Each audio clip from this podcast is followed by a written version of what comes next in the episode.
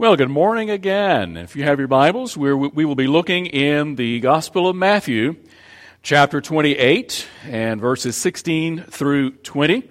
And I can't wait to get started into this text this morning because I trust that as we are reading this after we've been in this series for the past, I believe, around five weeks, that we would read it from a whole different perspective as we, it's really no longer reading about the, uh, the Great Commission or as uh, it has been called, the Great Mandate.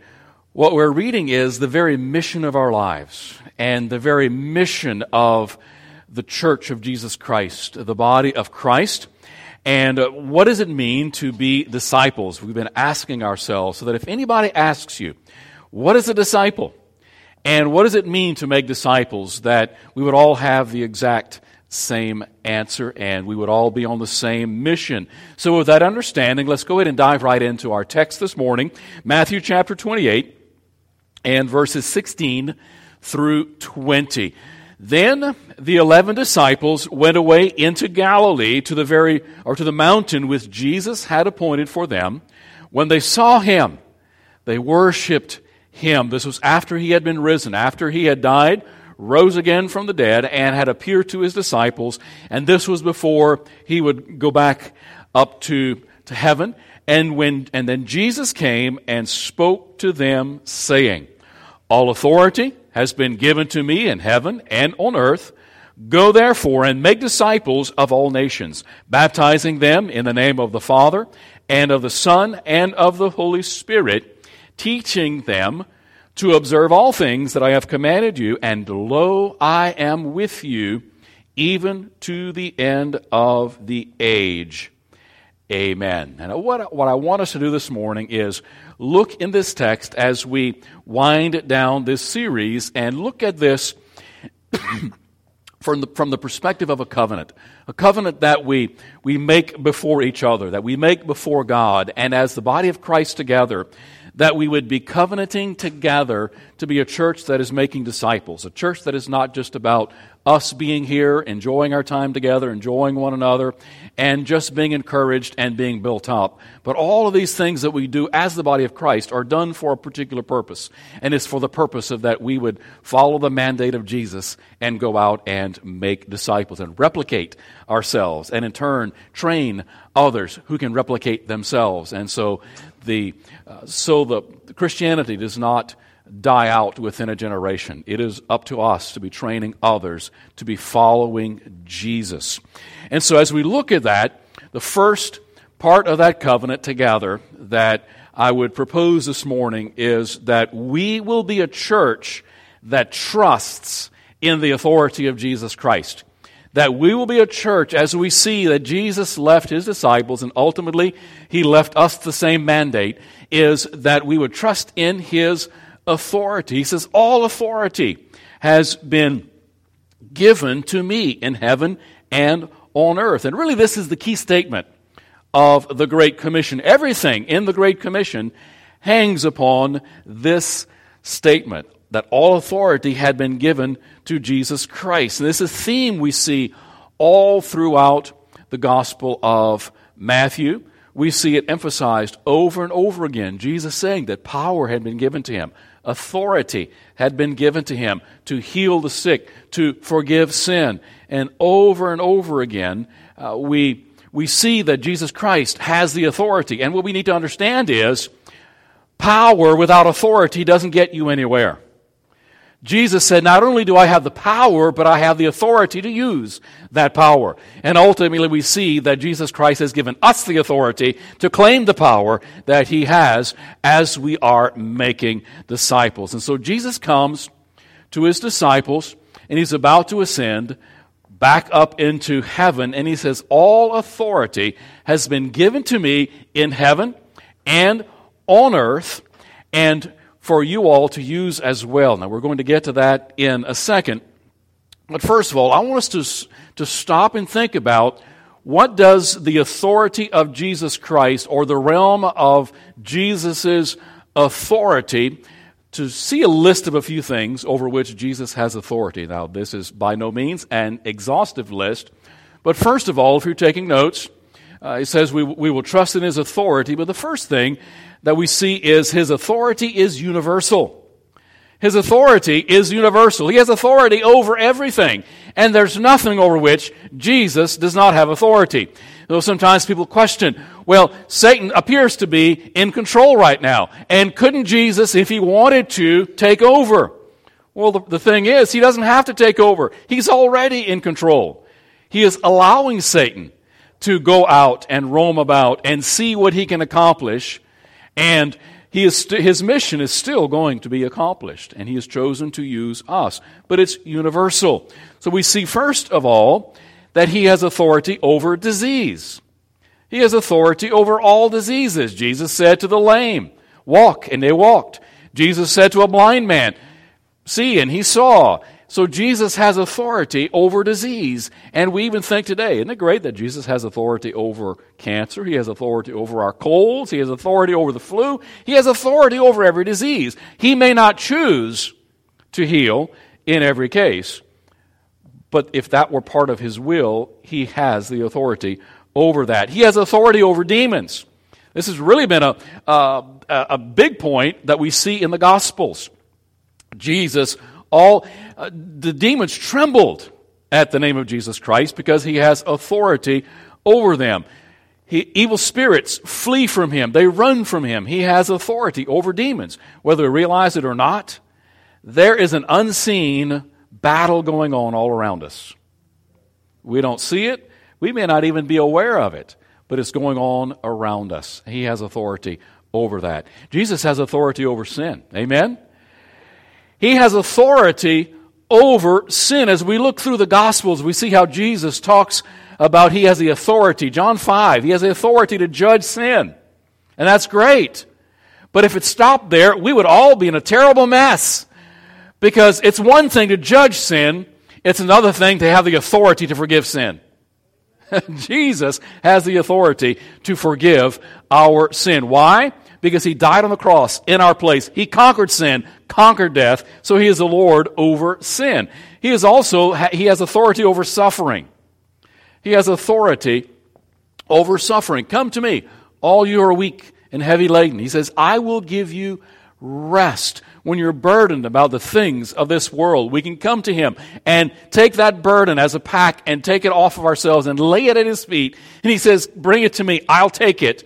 And in turn, I will give you comfort. I will give you rest. He says, I'm the bread of life. He says, I am the living water. He has authority over suffering. He has authority over nature. Remember when the disciples were in the boat, Jesus was asleep, they were afraid, a storm came up. He gets up in the bow of the boat, lifts his arms, and, and he says, Peace, be still. And the waves listen to him. His disciples were in the boat. Jesus was on the bank on another occasion, and Jesus wanted to go to his disciples. He didn't have a boat. Well, guess what? Jesus didn't need a boat.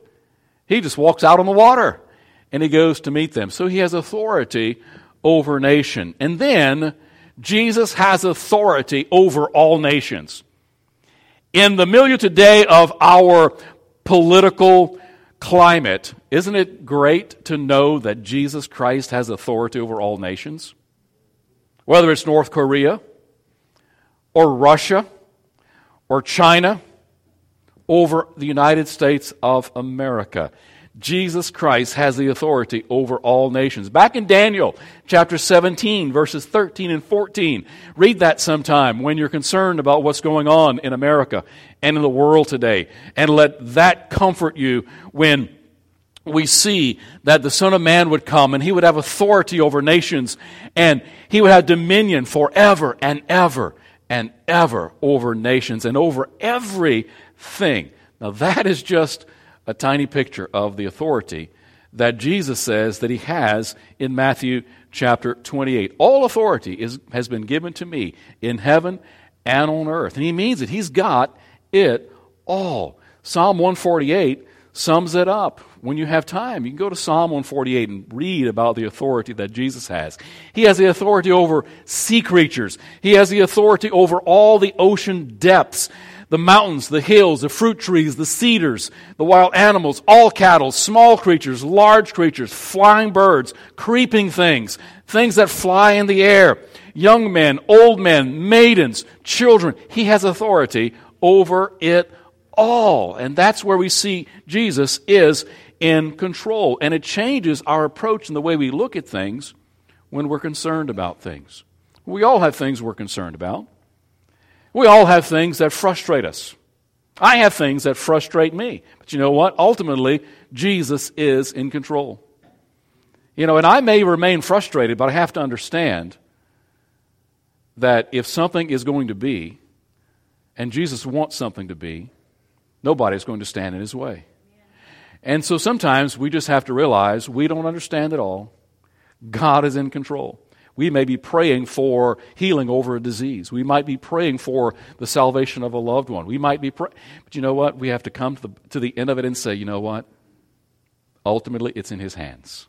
Because He has authority, He has control. First, His authority is universal. But secondly, His authority is purposeful. We have to see how that relates to the Great Commission, to the great mandate of our lives. Not only is His authority universal, but there's a purpose to His authority. This is where we see the link between the authority of Christ and the Great Commission. Because Jesus is not just bragging in Matthew 28. He is not just bragging. What he is saying is, I've got all authority in heaven and in earth. So, what I'm about to tell you, I've got the authority to tell you, I've got the authority to mandate it, but I also have the authority to see you carry it out. So we don't have to worry because, this, he, because he is in control. Basically, he's saying, I have all things in heaven and on earth at my disposal to accomplish this mission that I've given you. And I'm also giving you that power, I'm giving you that authority. And then we're going to see as we end this this morning, he says, We've got the promise of his presence as we carry out this mission. So his authority is purposeful. Now think about it you have got the authority of Jesus Christ residing in you as a follower of Jesus. As a disciple of Jesus, you have the same authority he has when it comes to the things he's commanded you to do. Because think about it. If someone who has power and authority gives you a job to do, gives you a task, guess what? That task comes with the authority of the one who gave it. So if you go to someone and said, Think about it as, as your children. If you tell one of your children, go tell your brothers and sisters that it's time to come in to get cleaned up and to eat, do they have authority when they go tell their brothers and sisters? You bet you. Because guess what happens if their brothers and sisters say, Well, who are you to tell us what to do? I'm nobody. I'm just your brother or I'm just your sister. But Mama said, come in right now. So they're speaking with mama's authority. And so when we make disciples and when we share the gospel, we are really literally speaking with the authority of Jesus Christ as we say, God loves you and he's offering you a brand new life. It's not just our idea, it is him speaking. So it's at this point we need to realize that our success as we make disciples is not based on who we are or what we can do. Because you see, our success in making disciples is not based on who we are, what we can do, or what we can offer. Our success is based on who Jesus is and what he is capable of doing in our lives. And that takes, up, takes a whole lot of pressure off of us when we realize that it's not up to us to change people's minds. It's up to the Holy Spirit to bring them to that point. It's just up to us to share. It's just up to us to show. So we'll be a church that trusts in His authority, in His person, in His Word. We'll be dominated by His authority, His person, His Word in our lives, and being governed by His Word. And everything that we do will be staked on the authority that He has. And then, secondly, not only will, we'll be, will we be a church that trusts in the authority of Jesus Christ. If Jesus said it, that's it. That settles it, like the bumper sticker says. Secondly, we'll be a church that obeys his strategy. We will be a church that obeys the strategy of Jesus Christ. Matthew 28, 19, uh, excuse me, 18, Jesus said, All authority has been given to me.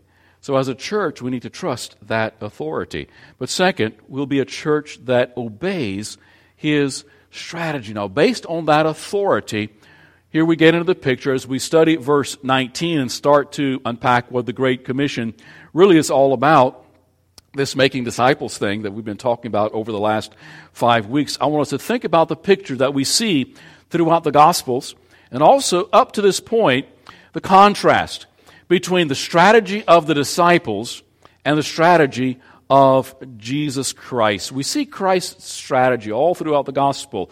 Jesus said he looked upon the world, he looked upon the people in the world, and he had compassion. He saw them as sheep without a shepherd. He saw them wandering aimlessly, doing their own thing. And that's what we see. Uh, G- that's that's the, the, the way we see Jesus seeing the world. And we see the disciples coming up to him in uh, Luke, I think it's Luke 9, when they faced a little bit of opposition in Samaria. And what did the disciples tell Jesus? Jesus, can't we just call down fire from heaven and burn them up? That was the disciple strategy, right? Well, Jesus said, no, I've got a little bit different strategy. Uh, and can you imagine Jesus rolling his eyes about that point? Guys, haven't you caught it yet? And as we're, seeing here, Jesus says, All authority has been given to me, and then he's going to give his strategy before he leaves them. And then there's a time where Jesus had been talking about how he was going to have to suffer, how he was going to have to, to go through so many things. And even relates back to Isaiah 53, where, where he would be the, the, the suffering lamb. And uh, Peter comes up to Jesus and, and he pulls Jesus to the side and, and he says, Jesus, you know, with all due respect, and I'm kind of paraphrasing here, as your public relations manager, you know, I have to tell you that this is not an advisable course of action. You know, you just need to kind of lay low. Jesus says, No, I'm going to Jerusalem. And so we see the, the contrast between the strategy of Jesus and the self proclaimed strategy of his disciples. So Jesus dies on the cross, rises again, and at this point, you know, there's no telling what these guys are going to be doing. You know, they're wondering, what have we been living for the last three, three and a half years? And so Jesus comes up to them and he gives them his strategy. Therefore, go and make disciples of all nations. And at that point, they've got two options. And we see their two options. First of all, they could have given themselves to a self directed strategy that hopes for his blessing. A self directed strategy that hopes for his blessing. Now, what, I mean by that is they could have come up with some pretty good things. You know, they could have, take out, take it, they could have taken out ads in the local newspaper. You know, they could have sent out a mailer. They could send out. They could have done things from a human marketing perspective or they could have taken him up on his strategy. Uh, could it be possible that 2,000 years later in the church today, we're always trying to figure out the latest strategy? We're always trying to figure out the, the, the latest marketing concept. And our bookstores are filled with strategies for a church to reach people and to, to, to appease people or to do whatever. And could it not be that, that we might have the best of motives? But nowhere in the Bible does God say he is, He's promising to bless our motives. Now, motives are great. We, gotta have, we need to have good motives. The only, you know the only thing God promises to bless is His commands. God said, I'll bless what I've given you to do. Don't just throw something out, hope it sticks to the wall, and I'll bless it. He says, Do what I say, and I've promised to bless that. So, two options. Either we can go on our own and try to hope that people will catch it and become disciples on their own, which is very often most believer strategies. Or second, we could give ourselves to a Christ directed strategy that is guaranteed his blessing. A Christ directed strategy that is guaranteed his blessing. Could it be that our job is not to come up with a new strategy? but just take Jesus at his word for what he has commanded us to do. Our primary responsibility is to know his will, and our responsibility is to do his will. Strategy, he's already given it. And if we ignore it, maybe we missed the whole point to make uh, what it means to make disciples of all nations. So, what does a Christ directed strategy look like? What, what, is it, what does it look like? What are the the components of it. And we're going to look at that right now. As we see and, and go into the Great Commission, we see, first of all, that Christ is our vision. Christ is our vision. As we go back to Matthew 4, where we started this five or six weeks ago, Jesus said, What? Follow me. Look to me. Keep your eyes focused on me. I am the one you're supposed to follow, not the world, not whatever is the latest new thing that comes about, the latest fad, but he says, focus on me. Follow me. He said, then I'll make you fishers of men. Give yourself to me. So Christ is our vision. As we go out and live our lives, we are to be looking to him. What was Peter's problem when he started to sink when he went out of the boat to, to go meet Jesus on the water? He, Peter took his eyes off of Jesus. So he lost his vision and he looked at his own circumstances. He looked at the things around him and was afraid. And Jesus, he took his eyes off of Jesus and he began to sink. So our agenda, our vision is to be like Christ. What was Christ? What was Christ's vision? What was Christ's purpose? To come, to seek and to save those which were lost. And so our vision and our mission is the same as that of Jesus Christ to make disciples and to make sure that we populate heaven as much as possible because remember, we saw last week that the end purpose of disciple making is that millions upon millions and multitudes upon multitudes would stand before the throne of grace praising God and praising the name of Jesus Christ, those that we made disciples of. And that's the end goal. So we want to be like Christ, our vision. Christ is our vision. But secondly, what's involved is making disciples is our mission. Making disciples is our mission. This was the great mandate that Jesus Christ gave. And when you get to Matthew chapter 28, verse 19, he says, Go therefore and make disciples of all nations, baptizing them in the name of the Father and of the Son and of the Holy Spirit, teaching them to observe all things that I've commanded you. So making disciples is our mission. And as we, we, we look at verse 8, uh, verse 19, what we see is we see an imperative here in verse number 19. It's an imperative verb. And just in case it's been a few years since you've been through English class, an imperative verb is a command. You know, when Catherine gives me an imperative, it's a command. Honey, would you do this? Honey, please do this.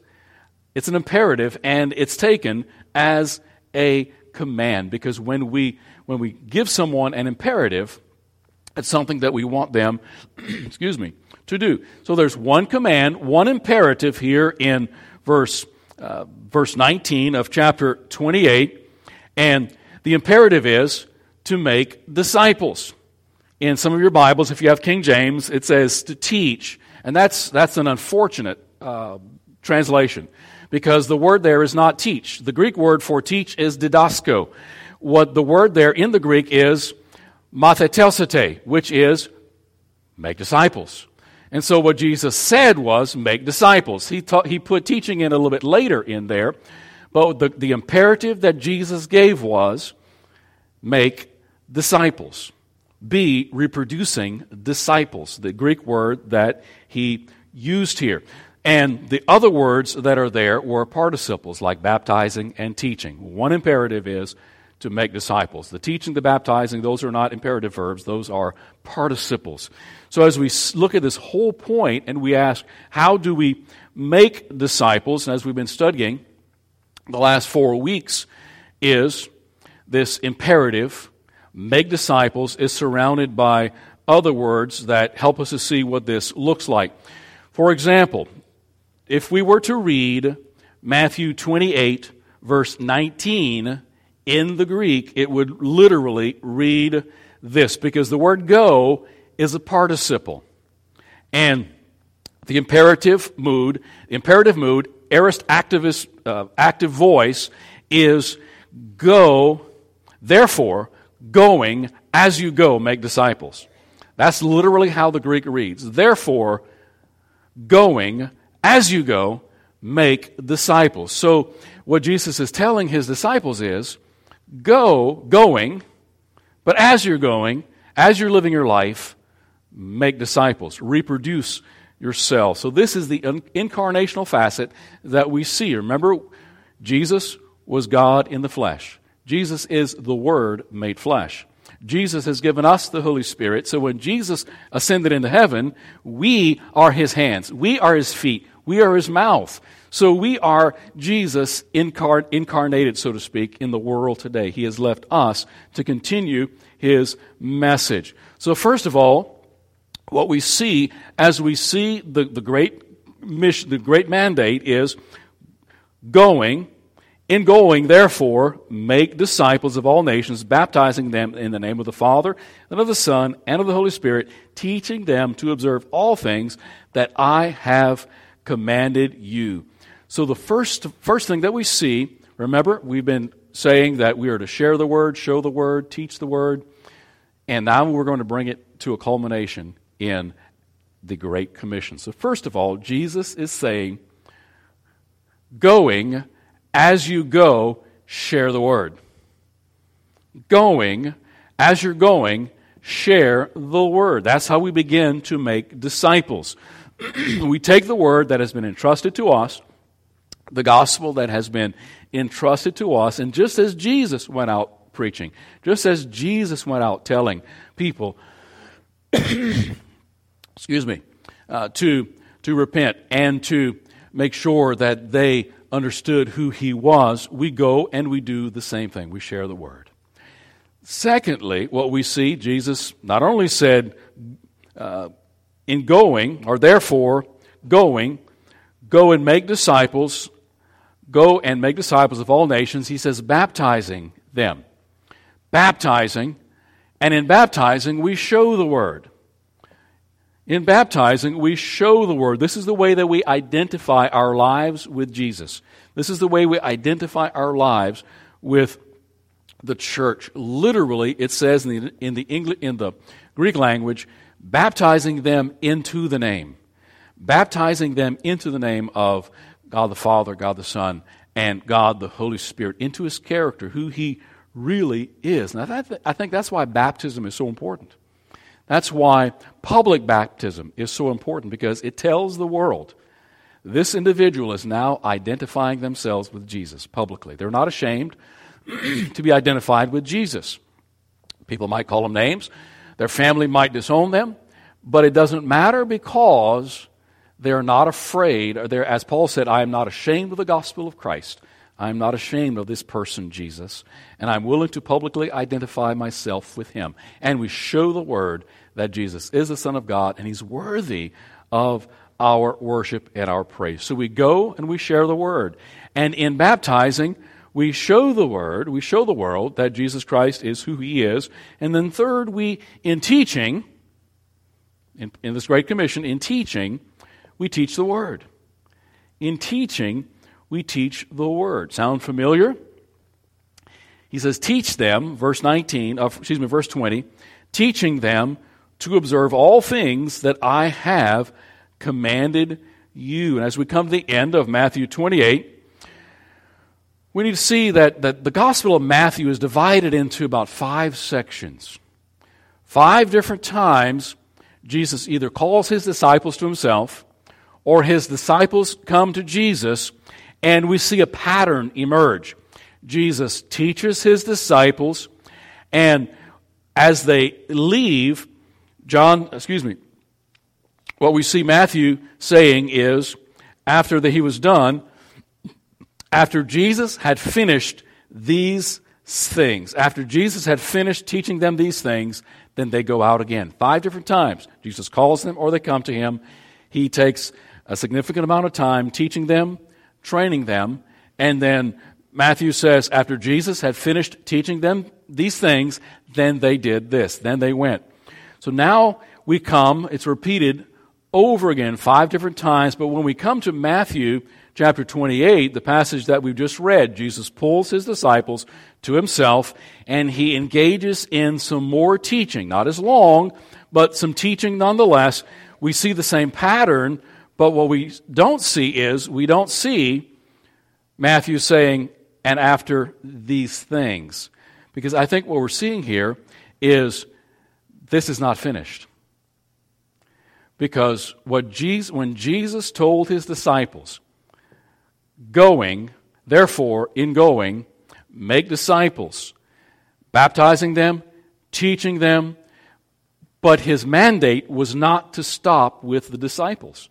Because think about it. You know, some have said, well, Jesus said that to his disciples. He didn't say that to us. He said that to these men. Well, the problem is, if that, w- if that were true, then Christianity would have died off in the first century. Because what he told them, he wanted them to replicate in other people.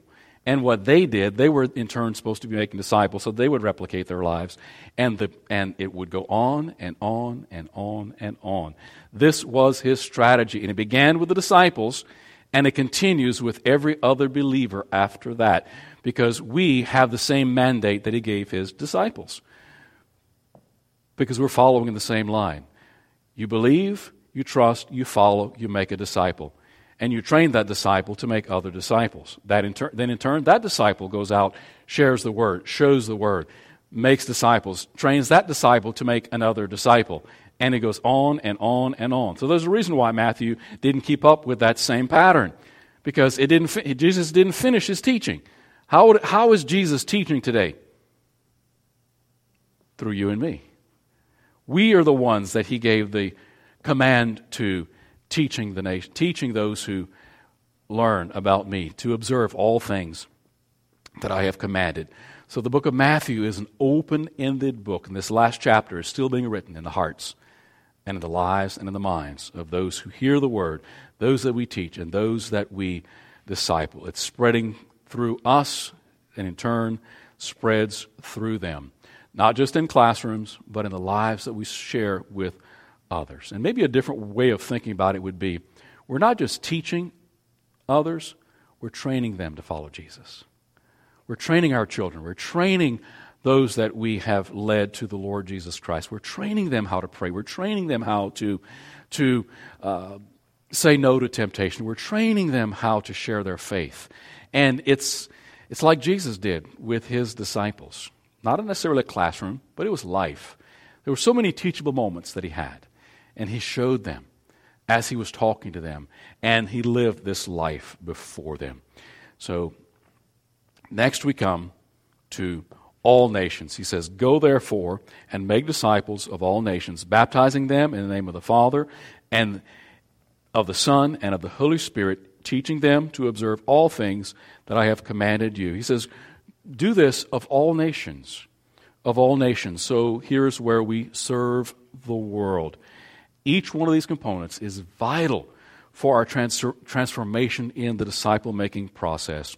And if you go look on the back of your page here, here is uh, a visual of how it might look. We start off in the bottom on, on your page. You see, we see the globe, we see the world. Over 6 billion people in the world, over a billion people, have never heard the name of Jesus Christ. So if we start at the bottom, we start with a disciple. That's us. We're following Jesus. We are a disciple of Him. As we continue, we go. As we're going, He says, share the word. Tell others about Jesus. Tell others the good news. Share the gospel. And as we share the gospel, we hopefully people will hear. And how, how will they know? How will they believe if someone doesn't tell them? So we share the word, and in turn they believe. They trust Jesus Christ as their Savior, and they become a believer. And as we are te- as we're teaching them, we're teaching them the importance of public baptism, following Jesus, and showing, being willing to show the world. So we are baptizing them. We show the Word. And they, in turn, become a disciple. Remember, we're continuing to replicate ourselves. And we are teaching them, we're training them as we're spending time with them, helping them to understand how to pray, how to say no to temptation, how to follow Jesus Christ.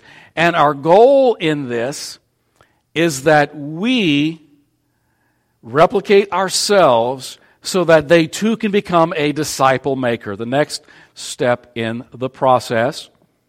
And as we're together, serving the world, being a disciple, sharing the word, hope, seeing others become believers in Jesus Christ, who then in turn become disciples following Jesus, who then in turn replicate themselves, making disciple makers, so they can go out and become a disciple, share the word, see how it continues around and around and around. It's a cycle that should never stop until Jesus Christ comes back. We are to be making disciples. It didn't stop in the lifetime of these 11 men. Jesus expected it to continue on after them, and that we too would have the same mission, the same mandate to make disciples. Now, as we, we think about this here, a couple of things. Often, we get stuck somewhere. I want to ask ourselves the question where are you? Where am I? You know, sometimes we get stuck here on the bottom. You know, we become a believer. And we ask ourselves the question Are we replicating ourselves in the lives of others? Are we making disciples? Are you discipling others? Are you sharing the gospel? Are you going out into the world and making disciples in your neighborhood, in wherever, the people that you have relationships with? Maybe are we are we stuck there? Or maybe sometimes we get to the point where uh, we've we've stalled at number two. Uh, could be maybe you've trusted Christ as your Savior, but maybe you haven't been baptized yet. Maybe you haven't shown the world that I'm willing to follow Jesus and I'm willing to be identified with the name of Jesus. I've never been baptized. That, I believe, is extremely important because it's something that Jesus commanded. So we are to be making disciples. That's what disciple making is all about. Taking the gospel, His truth, being Jesus' mouth, being Jesus' hands and feet in the world where He's left us to replicate ourselves, to be making disciples, so that heaven will be populated. You know, Jesus could have chosen another method, but he chose us. He chose us to be continuing what he started on planet Earth, starting with his disciples, and then continuing with every other believer that has ever lived and ever will live until Jesus Christ comes back. So, the last Number three, the last part of our covenant together would be I trust that we will be a church that depends on the presence of Jesus Christ, who depend on his presence. Because look at verse 20.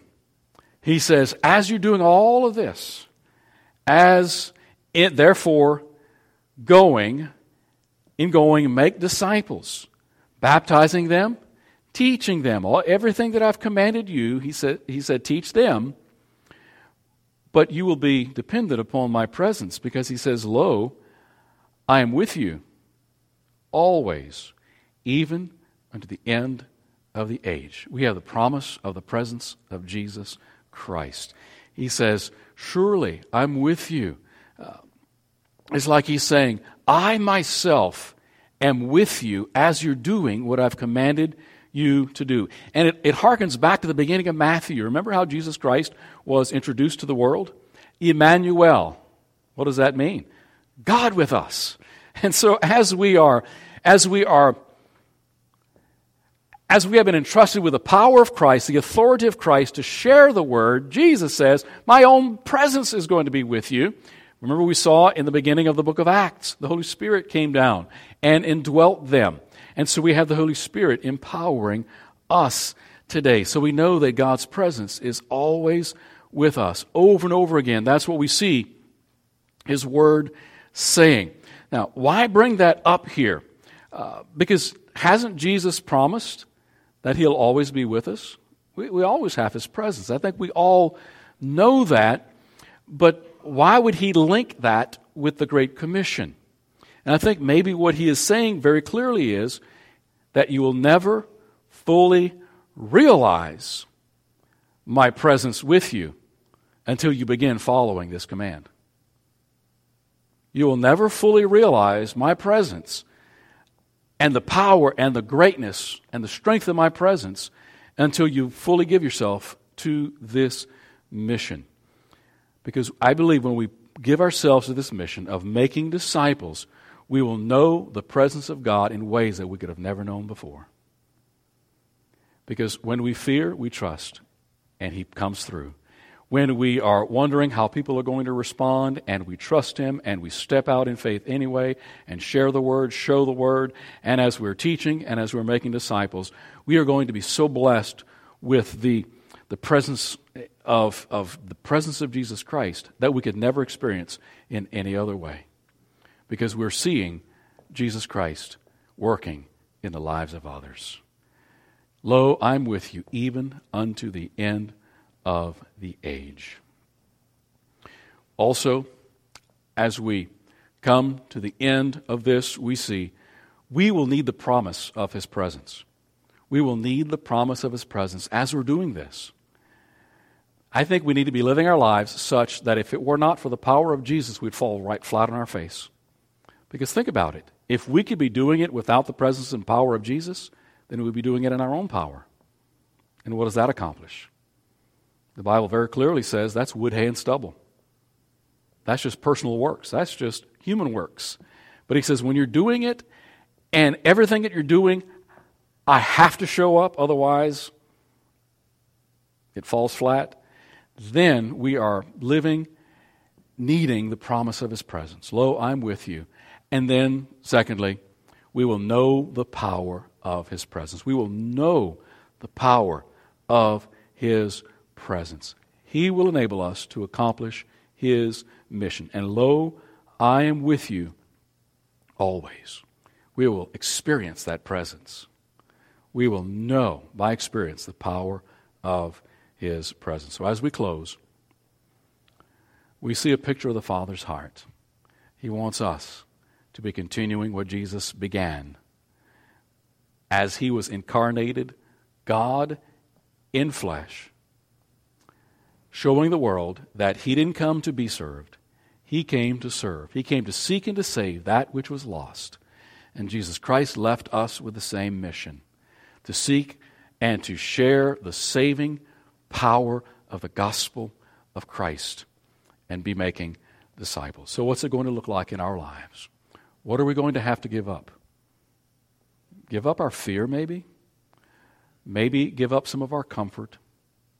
Because it is uncomfortable to follow Jesus. Because what did Jesus say? You've got to take up my cross. Take up your cross, being willing to die for me.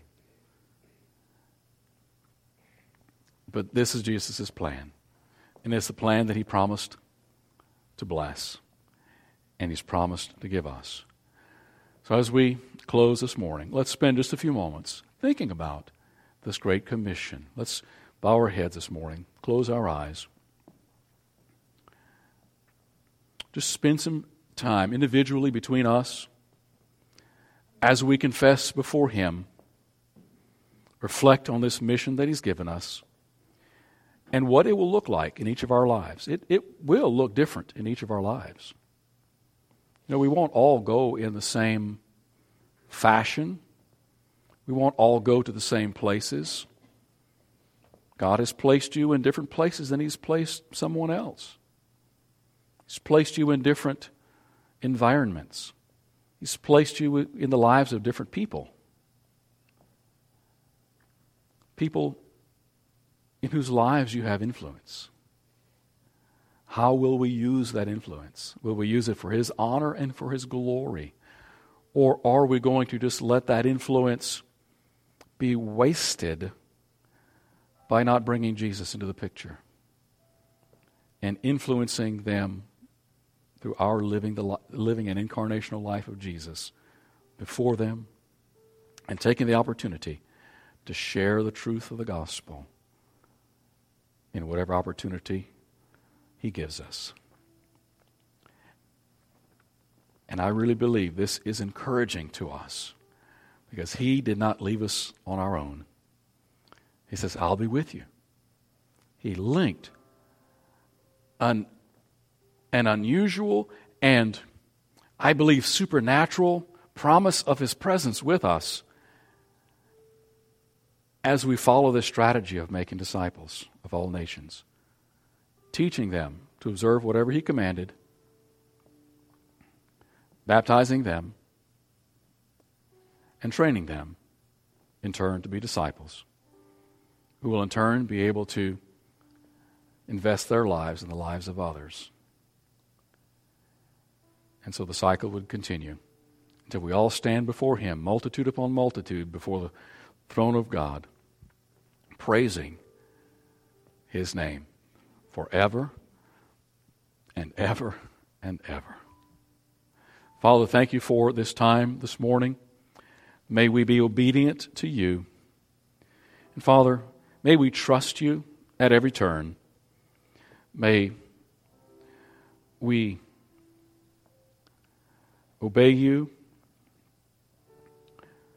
May we trust in your authority. And Father, please help us as we obey your strategy. And ultimately, Father, as we depend upon your presence to carry out this great mission that you've given to us. Let's live our lives on purpose. Father, we pray this in Jesus' name. Amen.